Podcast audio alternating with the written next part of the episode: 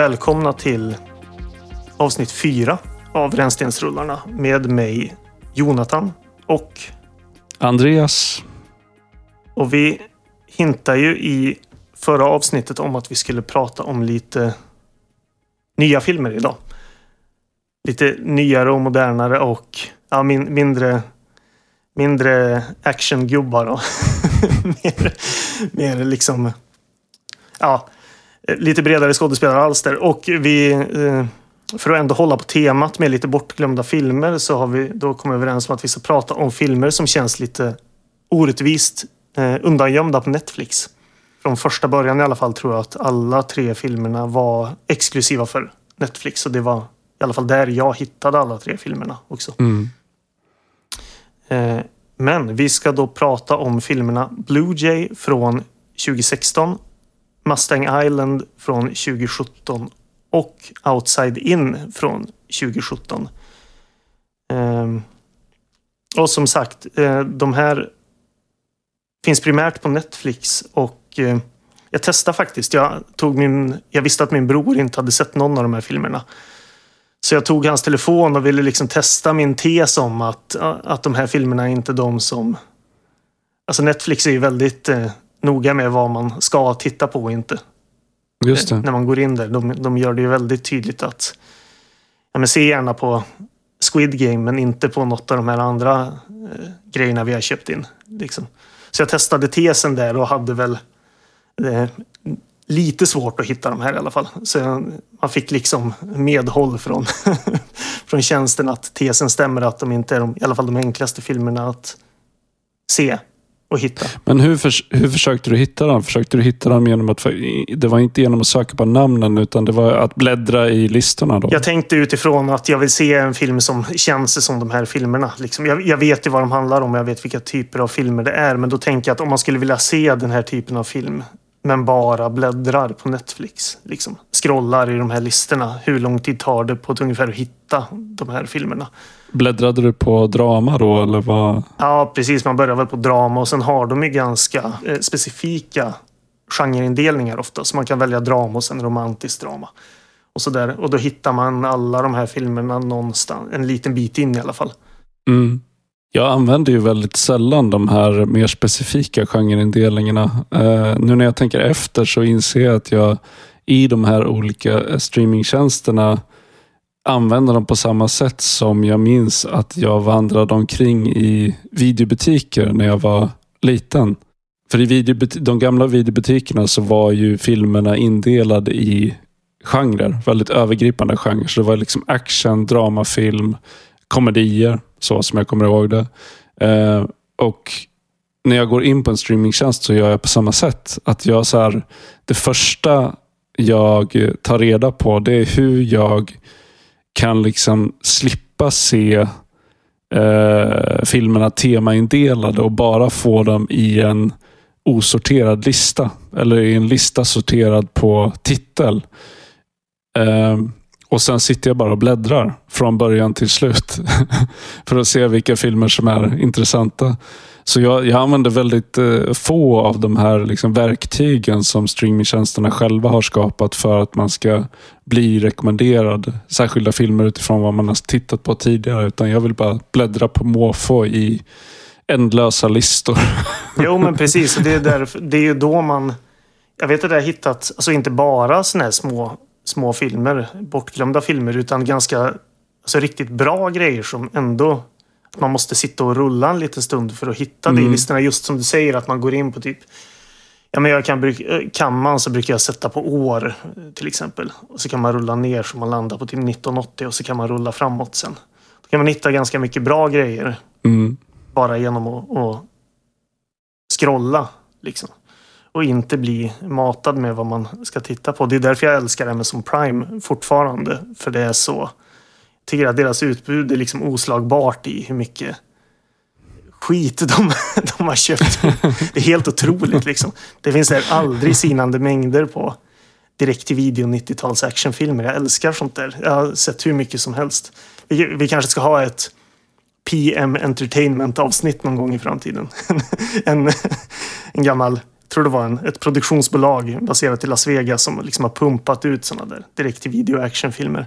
Mycket sånt här eh, typ så här martial arts, arts stjärnor som ska få en filmkarriär. Så då, så då liksom gör man tre, fyra halvkassa actionfilmer Mm. där de får kicka lite och, och sådär.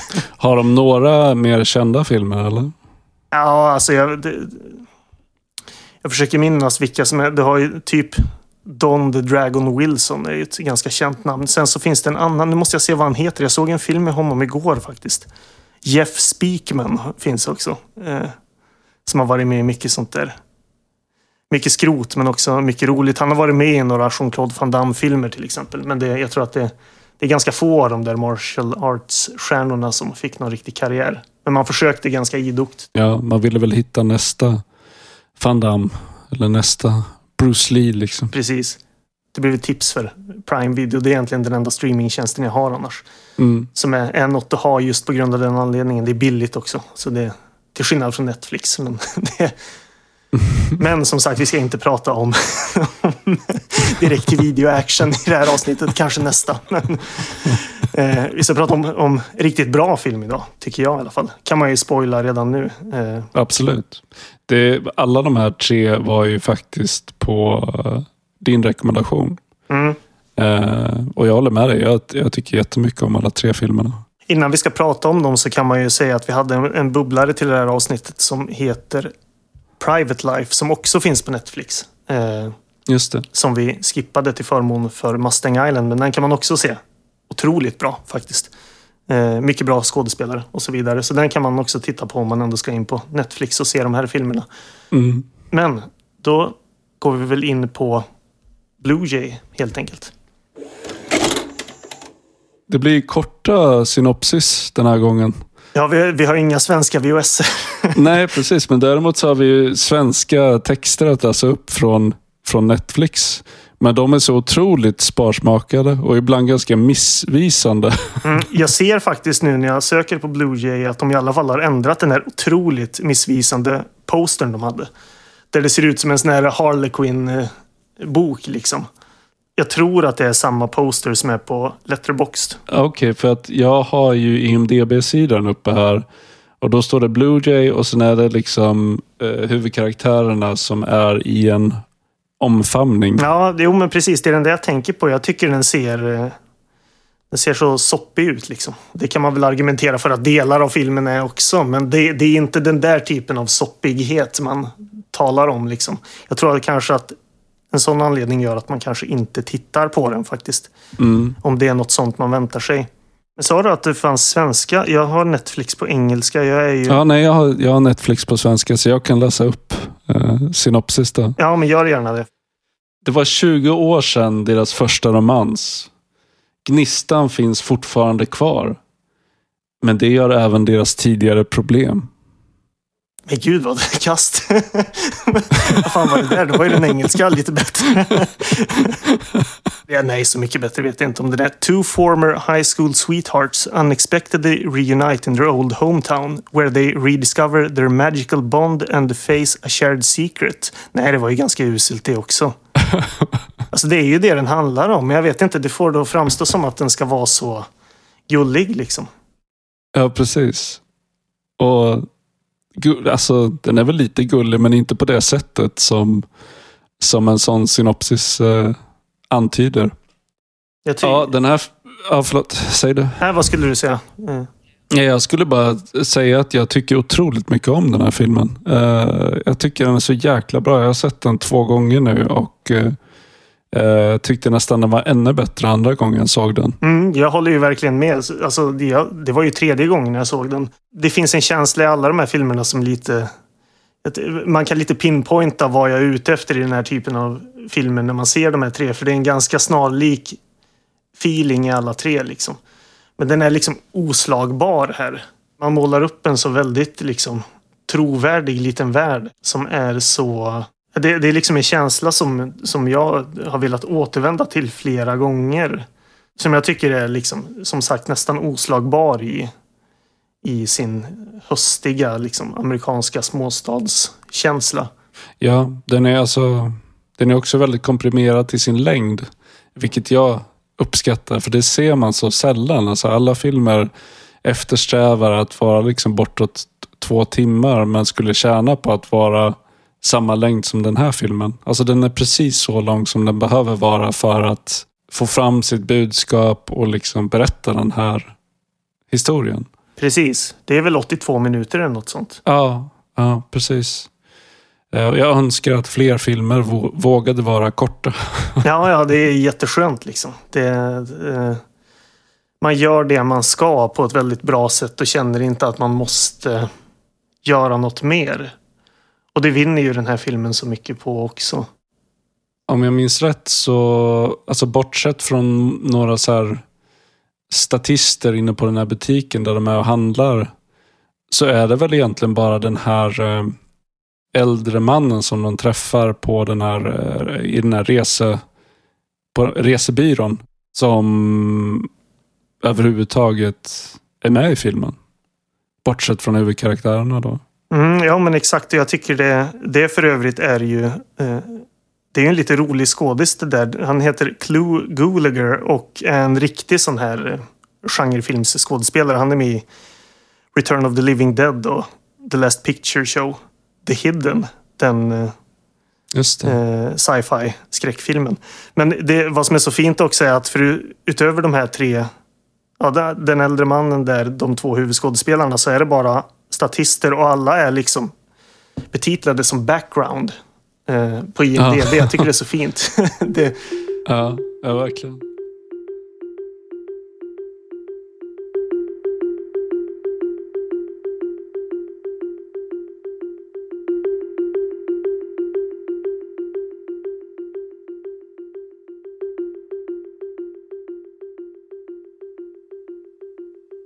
Det är lite, ska dra lite namn bakom den här filmen. För det, det är lite namn som också kommer återkomma. Den är regisserad av Alex Lehmann, eller Alexander Lehmann. Eh, han har egentligen bara regisserat tre filmer, tror jag. Eh, det är ju den här filmen, någon annan lite äldre film som handlar om Asperger, tror jag. Men Paddleton framförallt som också är otroligt bra som också finns på Netflix. Så det blir ett annat tips. som eh, den, eh, den har lite eh, den har lite samma stämning som den här filmen. Men det, jag, han är ju filmfotograf i grunden och jag tycker att det syns också för han har ju fotat den här filmen med och den är otroligt snygg. Mm. Svartvit. Ja, precis. Eh, och så spelar ju Mark Duplass den manliga huvudrollen och Sarah Paulson den kvinnliga huvudrollen. Jag tror nog att många skulle känna igen båda de här skådespelarna. Mark Duplass har också skrivit filmen. Han och hans bror är liksom... Jag tror de har något produktionsbolag som eventuellt har producerat den här filmen men också väldigt mycket andra filmer också. Vi ska återkomma lite till dem sen när vi ska prata om Outside In också för de har... De är liksom förgrundsgestalter lite för, för den här typen av film. Mm. Mark Duplass är ju en, en uh, kul skådis, tycker jag. Jag såg Creep häromdagen faktiskt på en, en väns rekommendation. Där spelar han ju en helt annan typ av karaktär. Har du sett Creep eller? Ja, det var länge sedan, men jag har sett den. Han är, han är så otroligt obehaglig i den. ja, verkligen. Nej, det, jag minns att jag tyckte om den. Ja, det, det är en så här typ found footage-film. Ja, ja, precis. Men, men med lite av en så twist eller ett, ett, ett, eh, ett, lite mer intressant koncept kring vad det här found footaget består av. Liksom. Jag minns den här masken han har på sig som var så jävla obehaglig.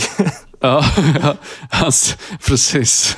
En stor så här varulvs eller vargmask som han sätter på sig. Så, ja. Och sen spelar han ju huvudrollen i den här uh, Safety Not Guaranteed som jag tycker väldigt mycket om också. Som en slags indie sci-fi film med väldigt uh, märklig story och udda karaktärer. Precis, jag undrar egentligen vad mannen på gatan skulle känna igen honom ifrån. Vad, vad liksom det största projektet, eller den största filmen han har varit med i är egentligen. Men det kanske är den. Safety Not Guaranteed. Jag vet inte riktigt. Men jag, jag, tror att många skulle känna igen honom i alla fall. Precis. Och sen är det ju Sarah Paulson då, som spelar den kvinnliga huvudkaraktären i filmen. Också en skådespelare som jag tror många känner igen. Och utöver dem så är det egentligen inga, inga fler. Utan det, men som sagt, det är också en väldigt kort och komprimerad historia. eh, om hur de möts i sin gamla hemstad. Hon är väl på besök. Jo, just det. Hon ska besöka sin syster som är gravid väl? Precis. Och han är ju där för att eh, ta hand om eh, sin mammas dödsbo. Mm. Hans mamma har gått bort. Eh, han håller på att röja i, i hennes hus. Då. Och sen så råkar de på varandra i en matbutik och eh, det är ju väldigt uppenbart redan från första scenen att de här personerna tycker väldigt mycket om varandra. Men att de inte har setts på väldigt länge. Men, men eh, det är en sån så här, otrolig kemi mellan de här eh, karaktärerna, mellan de här skådespelarna. Mm. Alltså det är bland den bästa liksom, romantiska energi som jag någonsin har sett i en film. Att den känns otroligt genuin. Liksom. Man märker när man ser det att man inte ser det så ofta faktiskt. Eh, Nej, nej. nej, jag håller med. Det, Det känns verkligen som två personer som har så här älskat varandra och fortfarande bara dras till varandra. Så fort de är i varandras närhet så blir det som magnetism. Liksom. det blir ju så effektivt gjort då också. I och med att de har den kemin så är det inte riktigt att man känner att eh, det blir liksom inte övertydligt att de... Eh, det finns ju något som bubblar i bakgrunden här som, som kommer upp på slutet och eh, Vi kanske inte ska avslöja det den här gången. Vi kanske inte ska spoila de här filmerna faktiskt. Tidigare så har vi gjort en grej av att spoila filmerna som vi har pratat om. Men i, idag kanske vi ska försöka vara lite mer återhållsamma. Eller jag, eh, rättare sagt. Jo, men precis. Det finns, inte, det finns inte så mycket att spoila, men när det finns det så kan vi faktiskt skippa det. Som sagt, kan man se, kan man se två säsonger av Euphoria så kan man se 80 minuter Blue Jay på, på Netflix. Ja, nej, för det var ju också en grej som, eh, som fanns där som ett mysterium första gången jag såg den här filmen. Att med tanke på att de har en sån otrolig kemi eh, och att det är uppenbart att de tycker så mycket om varandra och har saknat varandra och är så glada att återse varandra. Så är ju liksom frågan man ställer sig, varför gjorde de här två någonsin slut? Ja, jag skulle fråga det, för det, jag minns inte om det var något jag tänkte på första gången jag såg den, men nu var det, nu var det kanske två, tre år sedan jag såg den också. Ja. Hon är ju också gift Just det. och har barn, eller styvbarn då.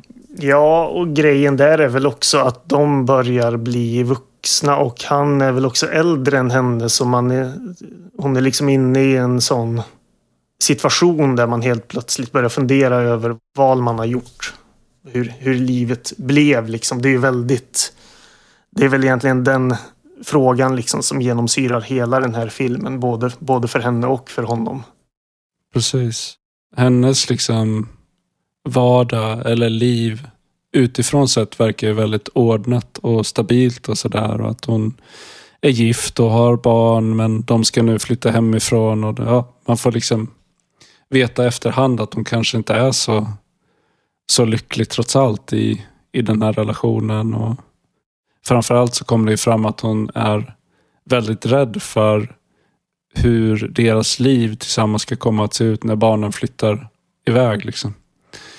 För att hon har börjat se att hennes man då också blir äldre. Han är ju betydligt äldre än vad hon är. Hon verkar ha levt väldigt mycket för barnen och för att vara de här barnens mamma. Liksom. Att det är det som har fyllt hennes liv med syfte. På så sätt så blir det också väldigt trovärdigt att det här, som man säga, sidospåret eh, i båda deras liv blir ett trovärdigt liksom, skådespel de båda väljer att spela bara för att kunna rymma från, eh, eller snarare liksom resa tillbaka till något som inte finns längre. Det är en av de mest eh, utmärkande, kan man säga så? Utmärkande? Mm, Finns det ett ord som är det? Eller ja, det tror jag. Jo, jo, säger jag som att jag har järnkoll på det. det var, jo, men utmärkande kan man säga. Utmärkande aspekt. Ja, eh, ja, en av de mest utmärkande eh, sakerna med den här filmen är ju att den jobbar otroligt mycket med nostalgi. Ja, ja, precis. Det mest övertydliga är väl att den också är filmad i svartvitt, tänker jag. Jo, jo, jo, verkligen.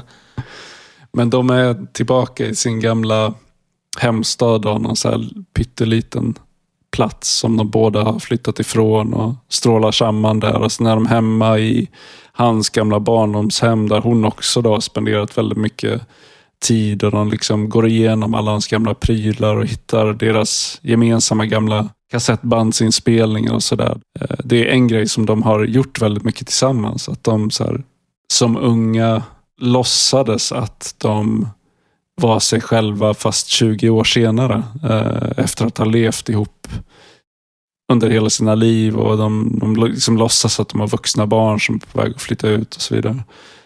Så det blir en så här märklig eh, känsla för dem att hitta de här kassetterna och lyssna på sig själva som 16-åringar när de pratar eller spelar roller som om de vore 45. Det vill säga den ålder som de är i nu. Mm, precis, jag tycker det är lite ska man säga, elegant gjort där att ändå på en så kort liksom, speltid så får man ändå in att man börjar känna lite liksom skiftning i hur i känsla där liksom. Att det går från att vara väldigt så här fint och härligt till lite jobbigt liksom. Man börjar märka ganska tydligt där att det är något som inte riktigt stämmer liksom. Och att det, det är något som båda karaktärerna liksom har stängt in. Och det visar sig sen också att det finns liksom obearbetade saker där. Som, som eh, de var och en på sitt håll har hanterat bäst de kan verkar det som. Men kanske aldrig riktigt läkt ifrån. Jag tyckte det var så otroligt fint och intressant att se hur deras liksom, vuxna jag under kvällens gång strålar samman med deras unga jag. För att det blir ju som att de återupptäcker den personen som de var som yngre tillsammans under den här kvällen. De har otroligt kul ihop och, och liksom dansar och skrattar och de eh, spelar upp något skådespel tillsammans där de låtsas som att de har varit gifta eh, under alla de här åren och ska käka middag tillsammans och sådär. Men det blir också långsamt väldigt tydligt att det har funnits saker i den här relationen som, som också var eh, svåra. Man ser liksom vilken dynamik de hade ihop som yngre. Alltså att han är ju den väldigt känslomässiga. Eh, han har väldigt nära till eh, tårar. Han liksom börjar, börjar gråta för ingenting. Och hon i sin tur då säger att hon har liksom inte gråtit på de senaste fem åren och verkar vara mycket mer samlad och mycket mer liksom rationell än, än vad han är. För han är väldigt så här känslomässig och direkt. Man kan liksom ana att när de var ett par så var förmodligen hon hans känslomässiga stöd. Att han liksom behövde henne som en stöttepelare och sen när hon inte fanns där längre så har han haft svårt. Liksom. För han verkar också ha vissa eh, problem med, eh, med ilska och sådär. Under kvällens gång så, så antyds det att han har haft känslomässiga problem under hela livet och att hon har haft liksom sätt för att kunna lugna ner honom.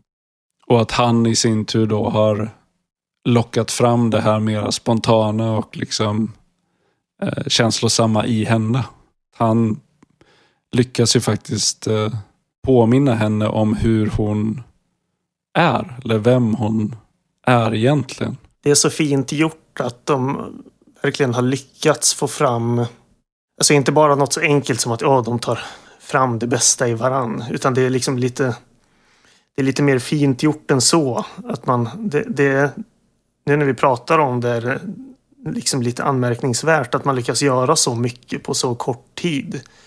Utan att det blir övertydligt på något sätt. Ja, det, det är ett väldigt bra manus och det är otroligt bra dialog. Mm, jag undrar hur mycket manus det egentligen var. För jag undrar om om jag har läst att det är ganska mycket... Improviserat. Improvi improvisation, ja.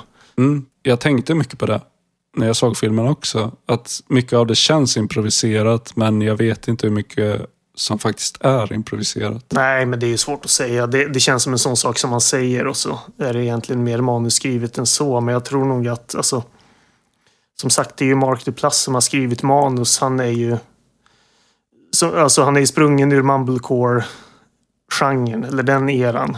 Där det väl inte fanns något manus överhuvudtaget rent generellt sett.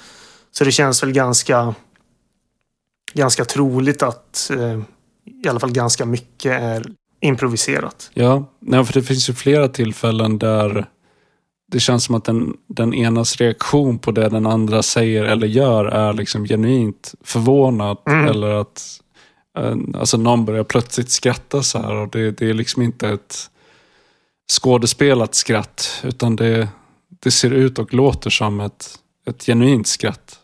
Att någon bara börjar flabba liksom.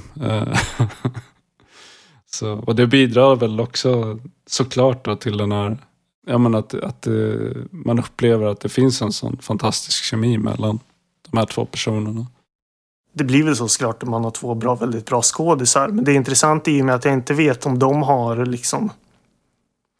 Det måste vara ett ganska lyckligt sammanträffande eh, då jag inte vet om de liksom har jobbat så mycket tillsammans annars.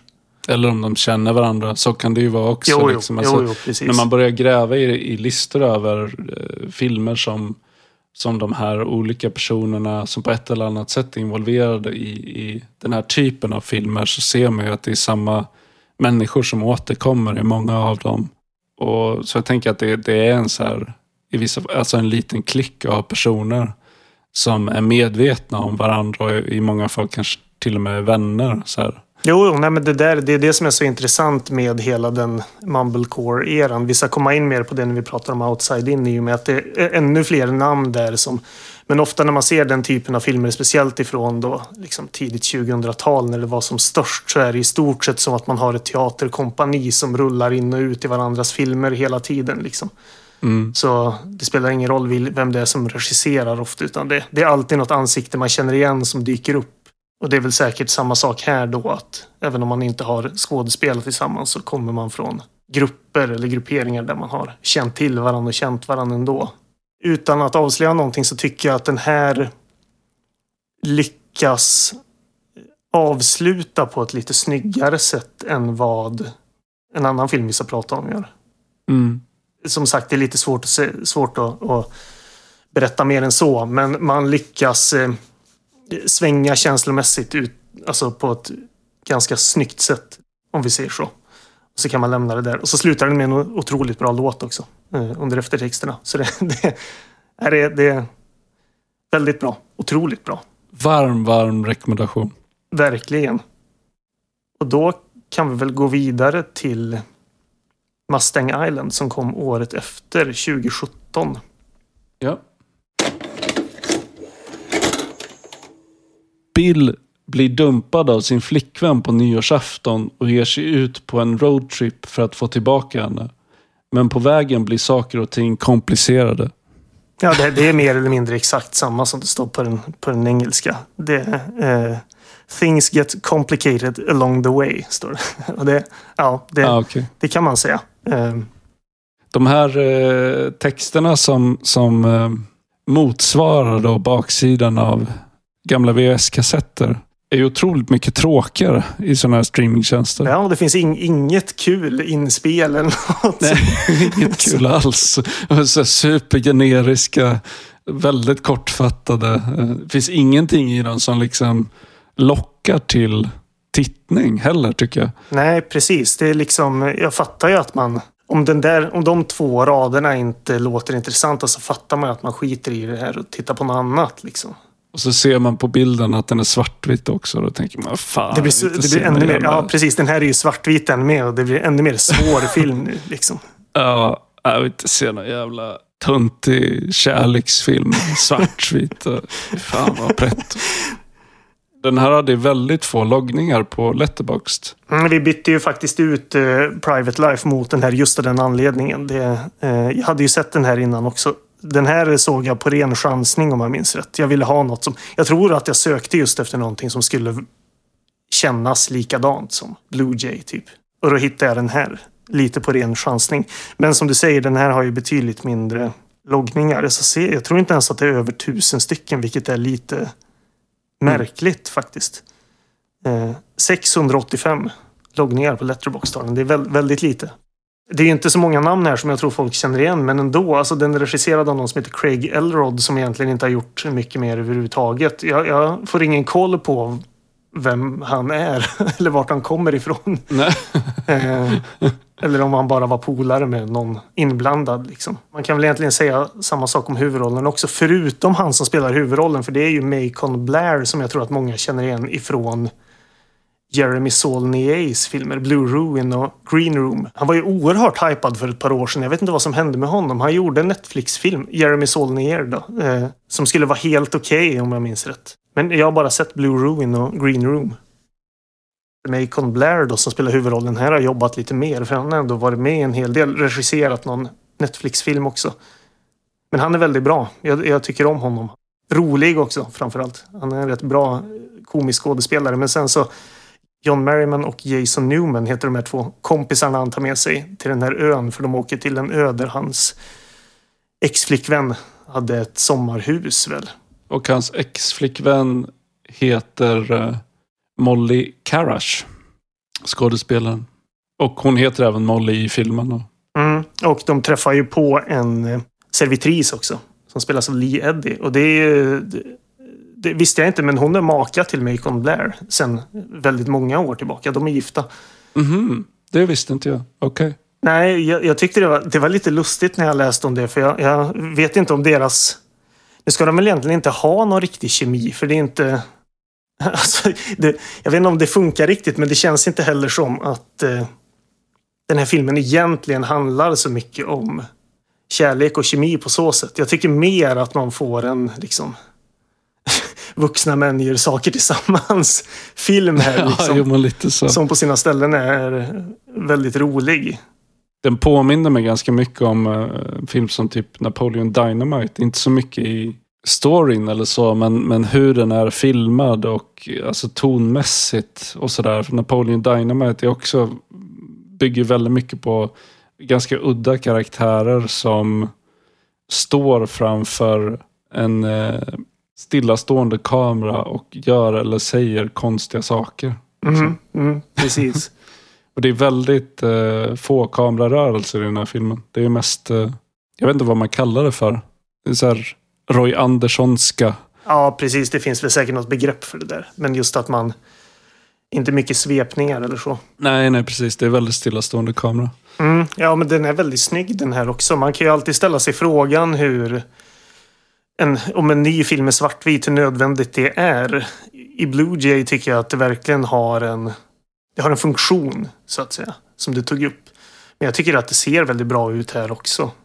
Jo, det gör det. Men det tillför väl inte så mycket mer än, än just det. Att det bara blir snyggt. Liksom. Eh, jag vet inte om det ger filmen någon djupare innebörd eller så. Exakt, det är inte som... Jag försöker minnas någon mer modern film som jag sett. Den där jag kan komma att tänka på är väl The Lighthouse. Alltså, där hade det ju verkligen en funktion också. Ja, absolut. Sen såg jag en film för ett tag sedan som heter Frans. En uh, tysk eh, slash fransk film om jag minns rätt. Där det också fyller en väldigt viktig funktion, liksom att den är svartvit. Så det, ja, det funkar ju ibland. Det var någon som skrev någonstans att eventuellt den här regissören också var liksom någon slags filmfotograf i grunden. Eh, jag, jag hittar inget, någon slags bevis på det för han har liksom inga varken på IMDB eller Letterboxd kunde jag se något där. Men det känns ändå liksom rimligt att tänka sig det. Ja, filmen utmärker sig ju på så sätt att den är väldigt snygg. Mm, mm, verkligen. Den är otroligt liksom visuellt väl komponerad. Precis. Eh, den har en, en trevlig liksom stämning den här också.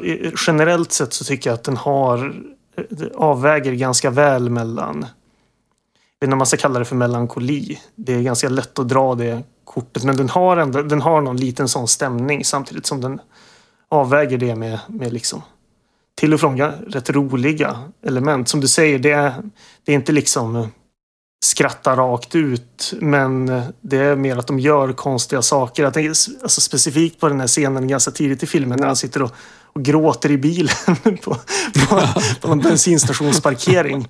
Och det kommer ut ett ungdomsgäng och bara mobbar honom totalt. Och han, han har, där kommer ju Macon Blairs gan- ganska liksom bra physical comedy eh, skådespel in. Att han ser så otroligt ömklig ut. Ja, ja, han ser ut som en ledsen hundvalp. ja, precis. Filmen handlar ju som sagt om att, eh, eller det börjar med att eh, hans eh, flickvän precis har gjort slut och han är otroligt deprimerad för det här och söker upp sina bröder. För visst är båda hans brorsor?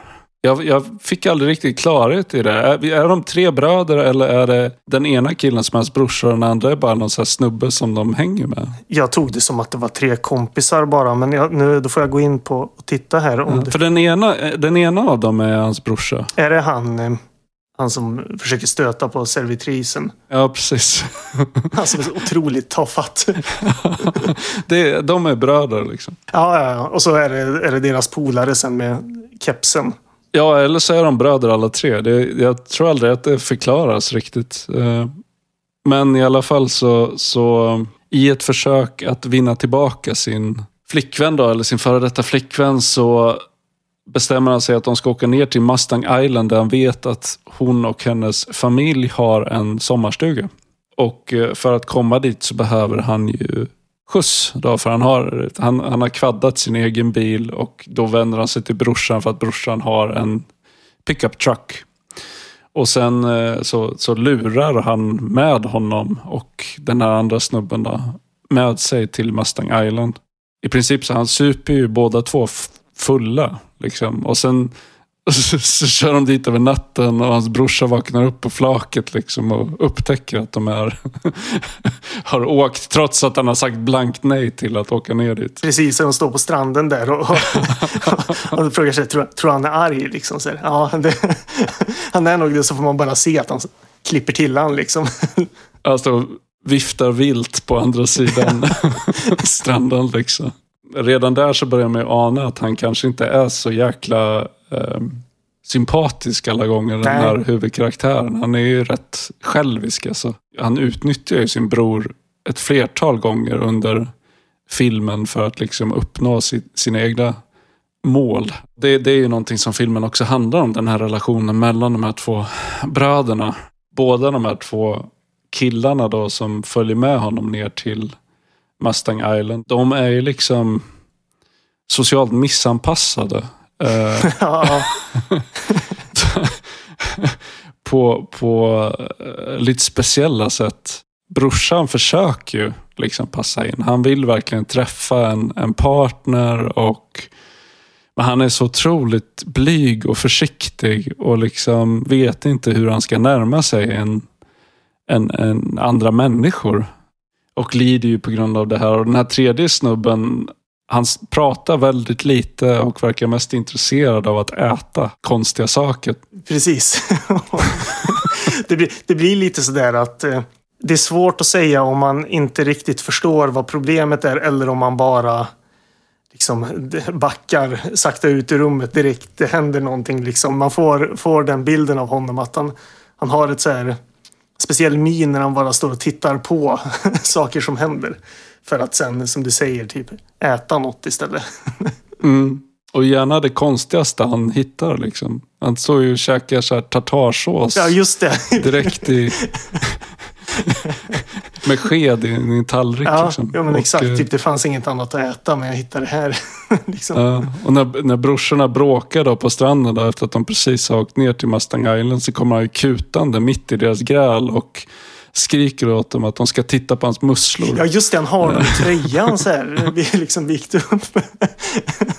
Och visar upp dem och är jättestolt över att han samlat alla Ja, och så är det som att han inte förstår varför de inte tycker det är spännande. Liksom. Nej, precis. Det är väl han också som blir kompis med den här...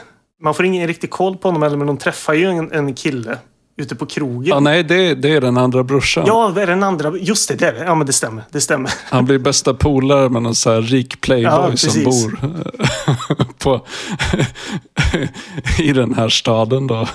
Som är så otroligt konstig. Alltså. Han är så jävla stirrig. Precis. Och liksom bryr sig bara om dyra prylar och att ha en massa pengar och, och sådär. Ja, han har ju typ en Eh. guidad tur i sitt hus. Ja, just det. Det, det är mycket sådana där, li, lite sån här deadpan-humor. Drar åt det hållet. Um, utan att bli för... Jag tror att många är ganska allergiska mot den där, just mot den där typen av komedi. Men jag tycker inte att, att det faller i den fällan med att kännas quirky för sakens skull. Nej. Uh, utan snarare bara att det är som att man får se får se världen ur, ur de här tre väldigt uh, missanpassade och märkliga synsätten. Liksom, uh, från de här tre personerna. Ja, nej, jag tycker filmen tar ju lite märkliga vändningar vid ett flertal tillfällen. Dels det här att brorsan då blir under en period eh, bästa vän med den här rika playboyen. Så han är, han är ute och åker med honom liksom i Hans båt. hans, eh, hans båt och hans bil. De åker så här vattenskoter tillsammans. ja, just det. Och så kommer in till sina brorsor. Eh, så frågar de om, om det är hans nya sugar daddy. Och han säger no it's my sugar buddy. han är liksom så lycklig över att han har fått en sugar buddy. Ja, men precis. För som sagt, de träffar ju en servitris som han blir väldigt intresserad av. Men han, han kan liksom inte förmå sig att eh, prata med henne. Och sen så, det, hon blir ju istället då intresserad av brodern som är där för sin ex-flickvän. Så det blir någon slags triangel där och den brodern som inte kan förmå sig att prata med henne blir ju också väldigt eh, irriterad på sin, sin liksom lite mer socialt kapabla bror som inte verkar vara intresserad av henne men inte riktigt avfärdar henne heller. Det känns som att han till en början bara uppskattar att få uppmärksamhet, att bli sedd. Liksom. Mm. Det är liksom tillräckligt viktigt för honom för att han ska svika sin bror ännu en gång och då ha liksom sex med den här tjejen som hans brorsa egentligen har, är intresserad av. Så det är ytterligare ett exempel på hur han är liksom han är en ganska stor skithög alltså. Jo, för det är som att det, det, han verkar inte speciellt intresserad men han gör ingenting för att inte dra till den punkten heller. Utan det är bara att han, det blir vad det blir. Liksom. Men just det där då att han skiter fullständigt i sin bror som tar det väldigt hårt ibland. Liksom. Och sen blir han ju intresserad av den här tjejen.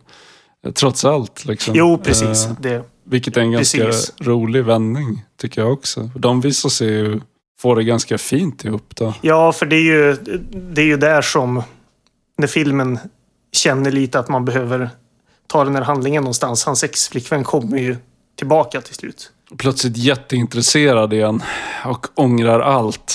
När hon får reda på att han har brutit sig in i de deras sommarstuga och väntat där på att hon ska komma dit. Ja, precis. Vilket är så jävla konstigt. Alltså att hon, hon tycker det är romantiska, mest romantiska hon har varit med om i hela sitt liv. Det var liksom. tre snubbar som, som bor där. Ja, precis. Den karaktären, alltså hans före detta flickvän, känns ju som att det är en sån person som bara är... Hon är ju inte egentligen intresserad av honom. Det känns som att hon är liksom en sucker för låtsaskärlek. Ja, ja, ja, precis. Verkligen. Ja, hon gillar drama. Liksom. Mm. Det finns ju en jätterolig scen när han berättar för henne att han har träffat den här servitrisen där nere i Mustang Island. Medan han har varit där för att vänta på att hon ska komma dit. Så han liksom haft ihop det med en annan tjej. Och hon blir lite så ställd. Men sen efter en stund så samlar de sig och så säger hon att du ska veta att det har ju funnits många. så och sen hindrar, hon- hejdar hon sig själv. Och han, han liksom tittar på henne och så säger han, hur, hur, hur många? Och hon liksom, nej men det spelar ingen roll. Så That's beside the point. Man förstår att hon har ju varit så otroligt mycket otrogen i deras relation. Ja. Då. Och har liksom träffat jättemånga andra killar under tiden de har varit tillsammans. Och, och sådär. Så hon, eh, ja, hon, hon eh, känns inte som att hon är en person man verkligen egentligen kan lita på. Nej, precis.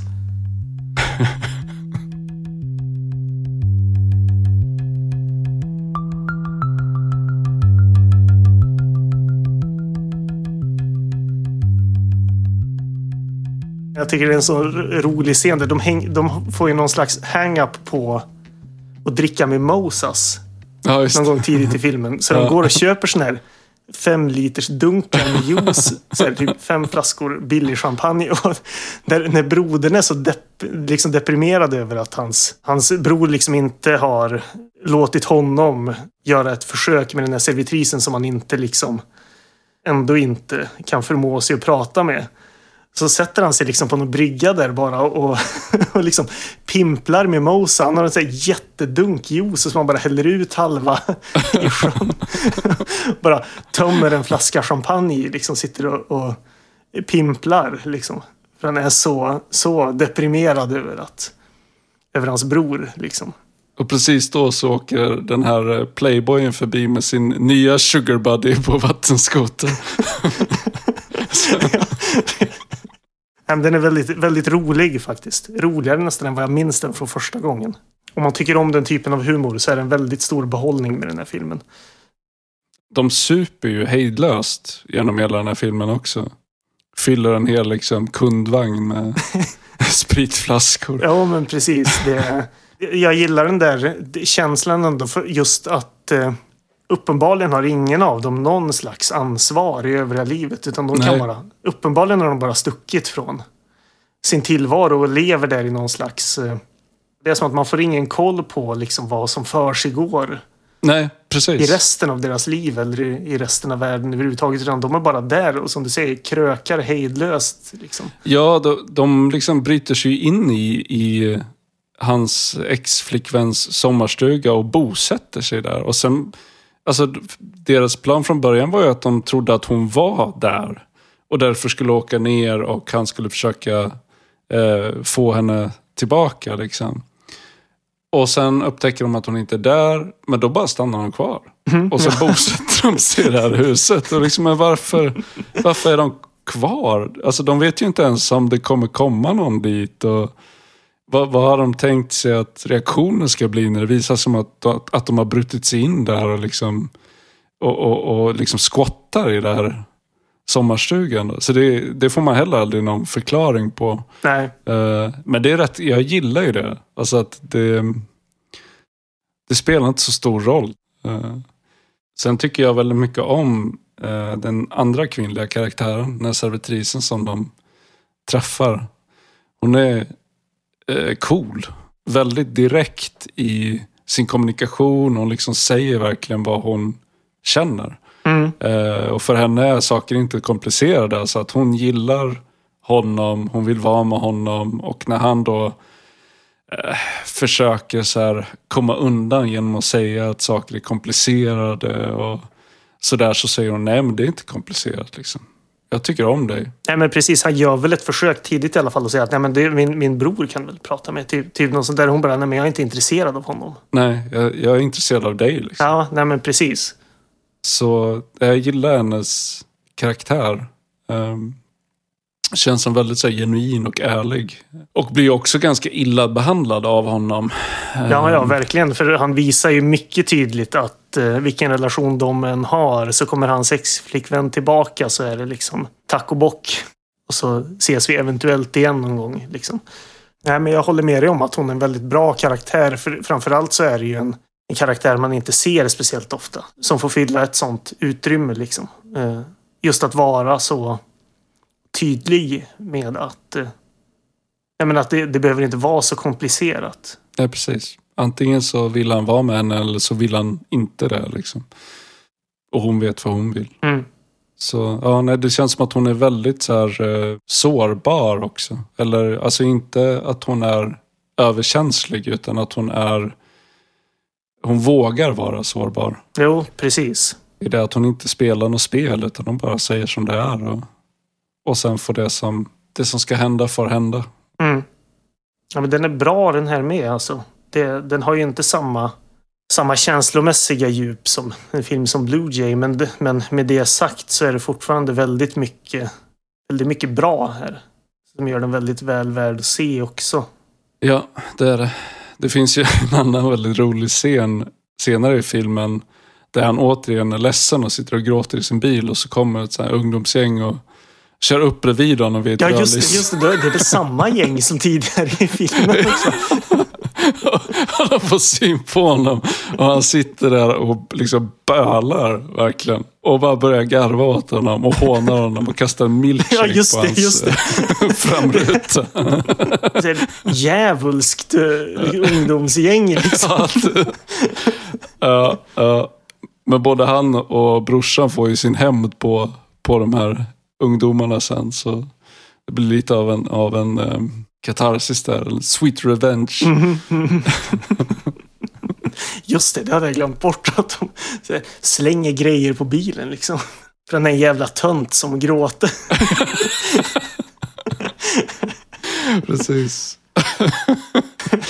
Jag gillar också den här Playboy-karaktären. Eh, som Kommer du ihåg det att han dansar? Första Ja. gången man får se honom så är han ju på dansgolvet. Och han liksom verkligen rockar loss. Den karaktären får man inte heller veta någonting om. Nej, nej, han, han bara existerar där. Men det är kul att du tar upp det, för han dansar väl i någon annan scen också. Han, eh, alltså, man märker på honom att eh, liksom, vad som helst skulle kunna försiggå utanför hans lilla bubbla. Liksom. Det spelar ingen som helst roll. Man skulle kunna mörda någon inne i det där rummet och han skulle ändå bara liksom, ja, inte bry sig. liksom. Det är som att han inte tar in att det försiggår andra saker. Precis. ja, nej men jag, jag tyckte mycket om den här filmen också. Den, är inte, den berörde mig inte lika mycket som Blue Jay. Nej, nej. Så jag tycker inte att den är lika bra så, men den är väl värd att se. Eh, absolut en film som förtjänar fler eh, tittningar än vad den verkar ha fått. Mm, Man blir lite nyfiken på liksom, vart den kom ifrån, så att säga. Hur den här filmen bara kan produceras liksom, och sen försvinna. Det, det är lite lustigt det där, att, att det kan bli så. Ja, Men då blir det färgfilm. ja det är eh, det färgfilm. vi ska gå vidare till Outside In eh, från 2017.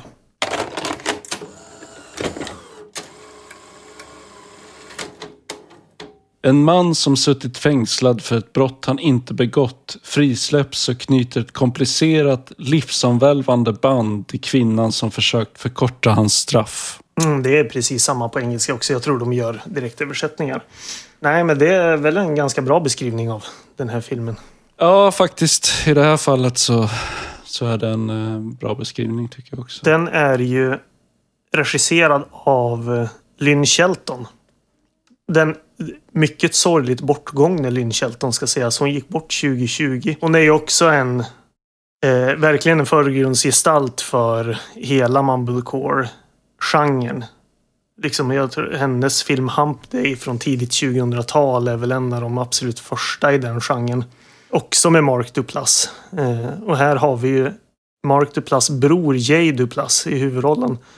Som eh, jag egentligen funderade lite över om, om vem av dem som egentligen är bäst skådis. Den här filmen är egentligen den som känns mest anmärkningsvärd att den har så få loggningar Letterboxd. Liksom 7000 visningar. För här är det ju Regissören Lynn Shelton har ju regisserat jättemycket bra film. Alltså Hump Day är jättebra. Your Sister's Sister tror jag att många har sett också. Eh, med Mark Duplass och Emily Blunt. Men hon har regisserat jättemycket bra. Men här är det ju verkligen också skådespelare som många känner igen. Så vi, Jay Duplass som sagt spelar huvudrollen. Men sen har vi Edie Falco i den kvinnliga huvudrollen kan man väl säga. Det är alltså då läraren som eh, har funnits där för honom under hans fängelsestraff. Som det också då visar sig att han har eh, blivit förälskad i. Ja, precis. Hennes dotter spelas ju av Caitlin Deaver som eh, förmodligen alla känner igen från Booksmart. Men sen är det ju flera andra skådespelare man känner igen också. Så det är liksom lite märkligt att just den här så pass har seglat under radarn. Liksom. Det är så många inblandade i den som ändå känns som att eh, borde kunna göra att den här filmen hade blivit, eller fått en större reach. Mm. Vad känner du igen Idi Falco ifrån? Vad, vad är liksom det första du tänker på när du tänker på Idi Falco? Hal Hartley, men det är för att det är typ enda jag... Alltså hans tidiga filmer, typ Trust, det spelar hon ju en roll i. Sen undrar jag om hon var med i Hal Hartleys första film också, The Unbelievable Truth. Jag minns inte nu, men hon är med i Trust och spelar en roll där. Eh, och jag älskar ju Hal Hartley, så det, det är framförallt därifrån. Men sen, hon är väl med i Sopranos också, jag har inte sett den serien. Hade, hade jag sett den så hade det ju varit där såklart. För jag kopplar henne ju eh, först och främst till Sopranos. Nej, inte Sopranos. Först och främst till oss, men också Sopranos. Mm, alltså, var med hon, oss också. Hon var med oss. Det, var, det är det jag minns att jag såg henne allra först. När jag var i, i tonåren då och såg oss. så Hon spelar en fängelsevakt där. Otroligt bra serie. En av mina absoluta favoritserier någonsin. Där kan man snacka om becksvart mörker. Mm, det är så jag har förstått det. Att det verkligen är liksom bara mörker. Ja, det är, alltså det är verkligen eh, det är inte feel good liksom. Nej, nej, nej. Men det feel bad är man ju alltid redo för. Om man känner för, för uh, riktigt feel bad så ska man se oss. Mm. Mm. För att ha ett feel bad avsnitt. Prata om irreversible och sånt där. liksom. ja, precis. Usch. Är fortfarande en film som jag inte har vågat se för att jag vet att jag förmodligen kommer må väldigt dåligt av att se den. Den är jobbig kan man ju säga. Om man ska beskriva det enkelt. Den är otroligt bra också ska sägas. Men, men om man är redo för feel bad så att säga. Det finns ett gäng sådana där filmer som jag vet att jag förmodligen kommer tycka är väldigt bra om jag ser dem. Men som jag också kommer må dåligt av att se.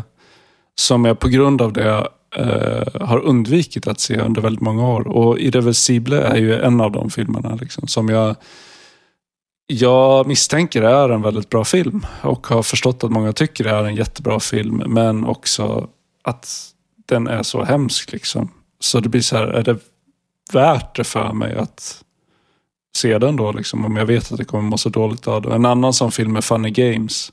Som jag också inte har vågat se för att jag tror att jag kommer må illa av att se den. Liksom. Den här såg jag hyfsat nyss. Eh, jag minns att jag tyckte om den. Eh, jag minns inte att den var...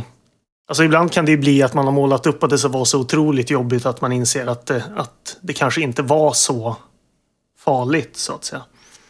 Jag har mått sämre efter filmer än vad jag gjorde efter Funny Games. Ja, precis. För så, så är det ju ofta. Alltså, det, väldigt mycket av det är att man bygger upp en, en idé om hur en film ska vara i sitt huvud och sen när man väl ser den så kanske det inte alls är så, så illa som man föreställt sig. En sån film var ju I saw the devil. Det var också så här, den sköt jag upp att se fastän jag visste att det är många som tycker att den är väldigt bra men också att den skulle vara väldigt våldsam och liksom eh, otroligt mörk och sådär. Och det är den ju. Men det var inte på det sättet som, som eh, jag var rädd för Nej. att den skulle vara. Men Irreversible är alltså så jobbig. Ja, alltså grejen är att det... Har du sett no några av hans andra filmer? Gaspar Noé. Ja, vad är det mer han har gjort? Ja, det är ju den... Climax är väl en av hans senaste filmer. Mm, jag har inte sett den. Också jävligt jobbig men inte på samma sätt. Den är bara jobbig för man, för man känner att här, det här är en mardröm. Liksom känner att, jag, att man inte riktigt orkar med. Men Enter the Void har han gjort också. Så mycket har han inte regisserat. Det, alltså han jobbar ju så mycket med, jag vet inte vad man säger på svenska, attack on the senses liksom. Det är väldigt så här intensivt på alla sätt och vis. Det, det är kanske, eh, kanske mer det som gör filmerna jobbiga snarare än, än innehållet. Men med det sagt då så är ju liksom Irreversible och den våldtäktsscenen liksom too much diskussionen kring om man ska filma sånt eller inte ge, lägger jag mig inte i. Men det är en, jag tycker filmen är väldigt bra. Den blir bara jobbigare av att man har vänt...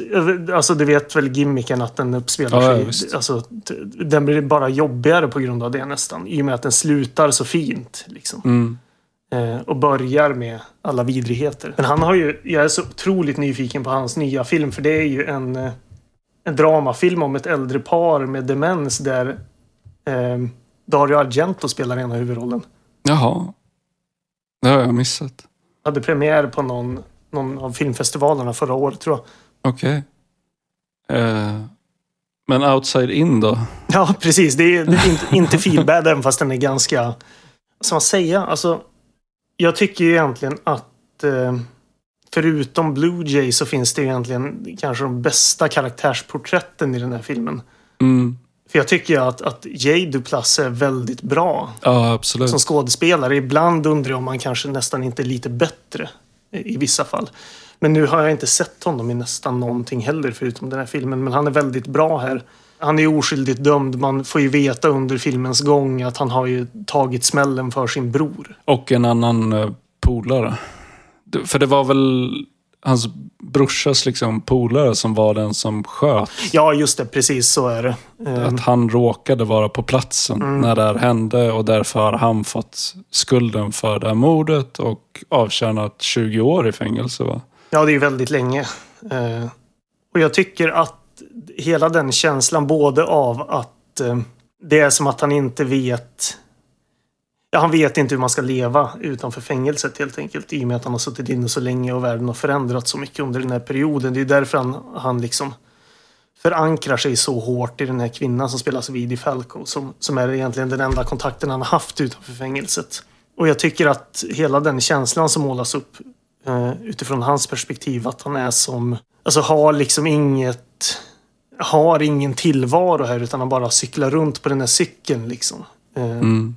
Det är total alienation liksom. Ja, precis. Och jag tycker det är eh, liksom görs på ett väldigt snyggt sätt. Mm. Till ett eh, soundtrack som är jäkligt bra. Ja, det, det ska jag faktiskt säga. Jag, jag hade glömt. Jag tyckte det var lite, jag tyckte det var lite mycket ibland. Det var så ukulele-spelande och så. Jag vet inte om... Jag kollade faktiskt upp det för när jag, jag la märke till det när jag såg filmen. Alltså, det var ju andra gången med den här också. Och tydligen så är det någon ganska känd musiker som har gjort musiken liksom. Det är inte någon... någon... Soundtrack, ja Andrew Bird heter han. Ja, jag tror att han spelar i något band och sådär. Så det, det är inte bara någon snubbe som har kommit in och spelat lite. Men jag vet inte, det... I vissa fall är den väldigt bra och i andra fall så har man en sån här ukulele-slinga som kan bli lite enerverande. Mm. Om man... Beroende på om man tycker om det eller inte.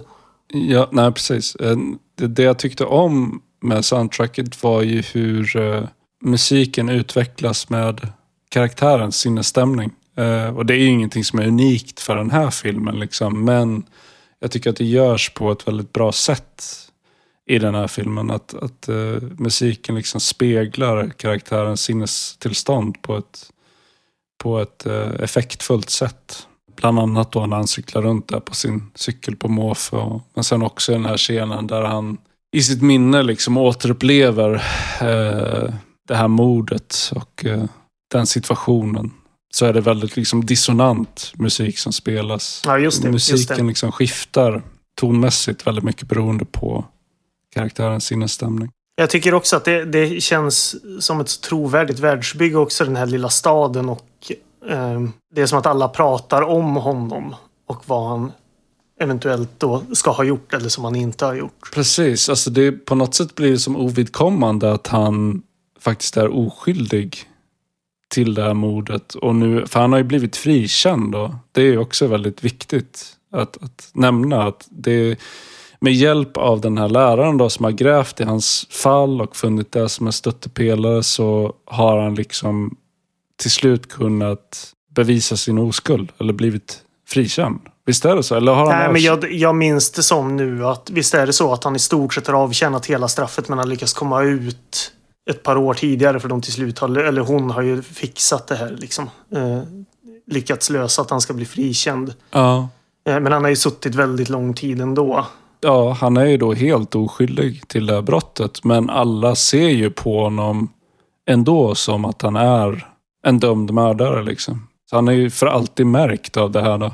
Um, har väldigt svårt att hitta jobb och liksom väldigt svårt att, att uh, återanpassa sig till samhället. Och på något sätt så är det som att den enda liksom, fasta punkten eller hans ankare i den här nya tillvaron är ju läraren, spelad av Idi Falco. Och hon har liksom inte riktigt tid för honom när han kommer ut. Eller från hans perspektiv så blir det som att han har förväntat sig att han ska komma ut och att de ska spendera all sin tid ihop och, och att allt kommer bli så fint. liksom. För att han också har blivit förälskad igen. Och sen kommer han ut och konfronteras med verkligheten av att hon ju faktiskt har en familj. Alltså hon har en man och en dotter och liksom andra ansvar i sitt liv. Ja, hon säger väl det i någon scen just det att eh, det var så stor skillnad när han var ett jobb. Mm. Men nu när han har kommit ut, han... det är som du säger, just i och med att han inte har någon, någon annan tråd att dra i i stort sett förutom sin bror som man märker är liksom eh, vad ska man säga, också en ganska speciell person som uppenbarligen inte riktigt har processat det han har gjort heller. Nej, nej precis. För det kommer ju fram då att hans han har ju liksom tagit smällen för sin brorsas misstag också då. Och det här är ju någonting som är obearbetat mellan dem. Precis. Nej, och nej, men man, så man fattar ju verkligen hans... Alltså att han försöker liksom bara greppa efter henne i och med att det är den enda personen han har. Men att hon också inser då att ja, det, det var inte riktigt det här som var tanken. Liksom. Det funkar inte riktigt i och med att hon typ har saboterat hela sitt äktenskap på grund av att hon har försökt få ut honom. Ja. Och under tiden upptäckt att hon tycker om eh, det jobbet väldigt mycket. För Det är någonting hon återkommer till också. Att hon har ju i den här eh, processen också upptäckt att hon gärna skulle vilja fortsätta jobba med sådana saker. Att ta sig an nya fall liksom, och, och hjälpa andra på samma sätt som hon har hjälpt honom. då. Men det blir också uppenbart ganska tidigt att den här eh, attraktionen är ju ändå besvarad. Alltså hon är ju starkt attraherad av honom också. Men eh, rids ju av dåligt samvete gentemot sin familj. Då. Hon har ju också en väldigt trasig relation med sin make. Det är ju verkligen så här eh, relation som, som går på sparlåga kan man säga. De, hennes man är ju totalt inkompetent när det kommer till kommunikation. Ja, ja, ja, precis. Det är verkligen så här att man, man åker hem, äter, parkerar i fåtöljen framför tvn och sen går man och lägger sig och åker och jobbar igen. Liksom det... Precis, och varje ansats som hon gör till att liksom prata om saker, till att försöka lappa ihop den här relationen och räddar deras giftermål. Det skjuts ju ner omedelbart av honom då för att han säger att han måste sova för han ska till jobbet. Liksom, eller när hon vill diskutera saker så säger jag nej men det är färdigdiskuterat, det finns ingenting att prata om. Så, alltså hon försöker ju verkligen att rädda deras äktenskap. Men det är lönlöst. Då. Ja, precis. Det är inte det, det som jag sa förut, alltså hela den här situationen har gjort att äktenskapet typ har raserats. Men det är inte som att han har gjort, gjort några stora försök att hålla igång det heller, ska sägas. Utan han är ju verkligen en sån här mannen i fabriken som bara, som bara rullar genom livet utan att bry sig i stort sett. Ja, precis. Han är liksom noll och intet koll på liksom sitt känslomässiga liv. Han, han liksom emotionellt inkompetent. Ja, ja, precis. Så det blir ju också på så sätt som att han, eh, vare sig han vill eller inte, pushar henne till att ta steget till att liksom förverkliga då den här eh, attraktionen som hon känner till den här killen. Precis, och sen så hon har ju en dotter också som eh, uppenbarligen också bara har liksom distanserat sig från båda dem i den familjen liksom. Ja, hon har i princip flyttat ut i ett litet hus i skogen där hon spenderar hela dagarna. Hon skolkar från skolan och håller på och tillverkar sitt eh, konstverk där för sig själv i ett ödehus i skogen. Jo, men precis. Och det, det är liksom idel trasiga karaktärer. Ja, alltså det, det är en film som, som eh, handlar väldigt mycket om trasiga relationer på olika sätt. Alla människor eh, svävar omkring som ensliga öar och eh, har väldigt svårt att, att mötas. Liksom. Precis, och det... Men jag, ty jag tycker liksom om den här platsen den utspelar sig på också. Det känns lite som ett mindre nostalgiskimrande eh, version av platsen Blue Jay utspelar sig på. Det är som att de skulle kunna utspela sig på samma plats men det här är liksom den ganska dystra, verkliga sidan av den platsen. Jag tycker liksom också att den här relationen de har ändå landar i som, som något slags trovärdigt scenario ändå. Samtidigt som jag kanske inte riktigt vet om jag hade velat ha ett sånt optimistiskt slut. Ja, du gillar inte slutet? Nej, men jag, vet, jag ska inte säga att jag ogillar slutet heller. På samma sätt skulle man väl kunna säga att en så ganska dyster film mår bra av ett lite mer optimistiskt slut. Men jag vet Mm. inte. Det, Jag gillar ju glada grejer liksom. ja, det, jag ska inte säga att jag vet vad man skulle göra istället heller. Jag, inte, jag, jag har aldrig skrivit ett manus. Liksom. Men, Jonathan Dysterqvist. ja, precis. Ja, jag vet inte. Eh, Det var bara något jag tänkte på nu när jag såg den en andra gång. Men, men det har väl också, jag tycker väl mer om den där lite dystra feelingen som, som finns genom hela den här filmen. Det är väl inte riktigt att den är så dyster heller, utan det är väl snarare bara att den är avskuren från, från resten av världen också. Just i och med att man får följa det ur hans perspektiv. Det tyckte jag om. Ja, det, alltså det, det är ju så känslan av att han har fastnat i tiden. Mm. Att för honom så är det fortfarande, ja, vilket år det nu var han åkte in i finkan. Någon gång på sent 90-tal, tidigt 2000 antar jag. Så han är ju främmande för, för smartphones och liksom hur samhället har utvecklats eh, runt omkring den nya teknologin och sådär. Det känns liksom som att han, eh, ja men nästan som att han lever i ett vakuum Mm. Jo, precis. utan riktning liksom. Mm. Det är det jag tycker om. Mm. just den liksom, känslan är liksom det bästa med den här filmen tycker jag. Förutom då, eh, som sagt, de väldigt liksom trovärdiga karaktärerna. Rakt igenom egentligen. Jag tycker att alla, utan några jättestora gester, gör väldigt bra ifrån sig. Absolut. Man får en känsla för de karaktärer som man ju faktiskt inte ser så mycket av heller. Alltså som brorsan där till exempel, att han är inte med i så många scener. Han har inte speciellt många repliker, men du får ändå en, en eh, känsla för att det är en levande person, en människa som finns på riktigt. Mm. Ja, precis. Av de här tre filmerna, vilken skulle du säga är din favorit av dem? Ja, men det är Blue Jay, solklart. Ja, Liksom. ja, det är samma för mig. Eh, eller solklart och solklart, men jag har sett den flest gånger och det är också en sån där film som jag, trots att jag har sett den tre gånger, ändå känner att det kommer nog inte dröja så länge tills att jag ser den igen ändå. Liksom. Nej. det, det är liksom en, speciellt i den filmen, en känsla som man verkligen kan återvända till gång på gång känns det som. Mm. En väldigt fin film. Eh, Den är både så här sorglig och också väldigt rolig. Ja, precis.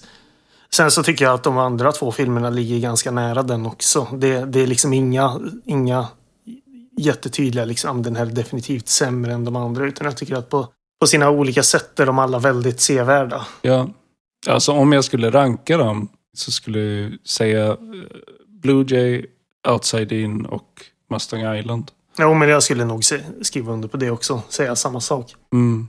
För Mustang Island har, tycker jag, eh, vissa så här, eh, pretensioner som inte de andra två filmerna inte har. Den känns lite pretentiös. Det är intressant i och med att det den rim, alltså när man ser filmen på ytan så, så känns det som den filmen som inte borde ha det. Liksom. Jag vet inte om du håller med om det, men jag, min känsla för den är att den, så här, den försöker lite mer än de andra filmerna. Jo, och jag tror att det har med också att man inte riktigt får grepp om vad, vad man vill göra helt. Man fattar ju vad tanken med storyn är, men det är så mycket annat med där som man inte riktigt får, får grepp om. Vad, hur tänkte man med det?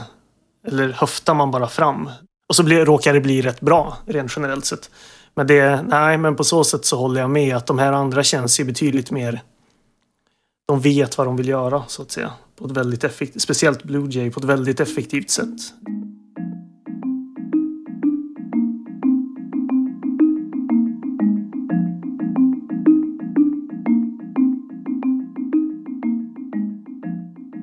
Nästa gång då, ska vi, ska vi köra på Creature Features? Ja, ja men det kan vi göra. Det, det blir spännande. Vi, vi återgår till källan, så att säga.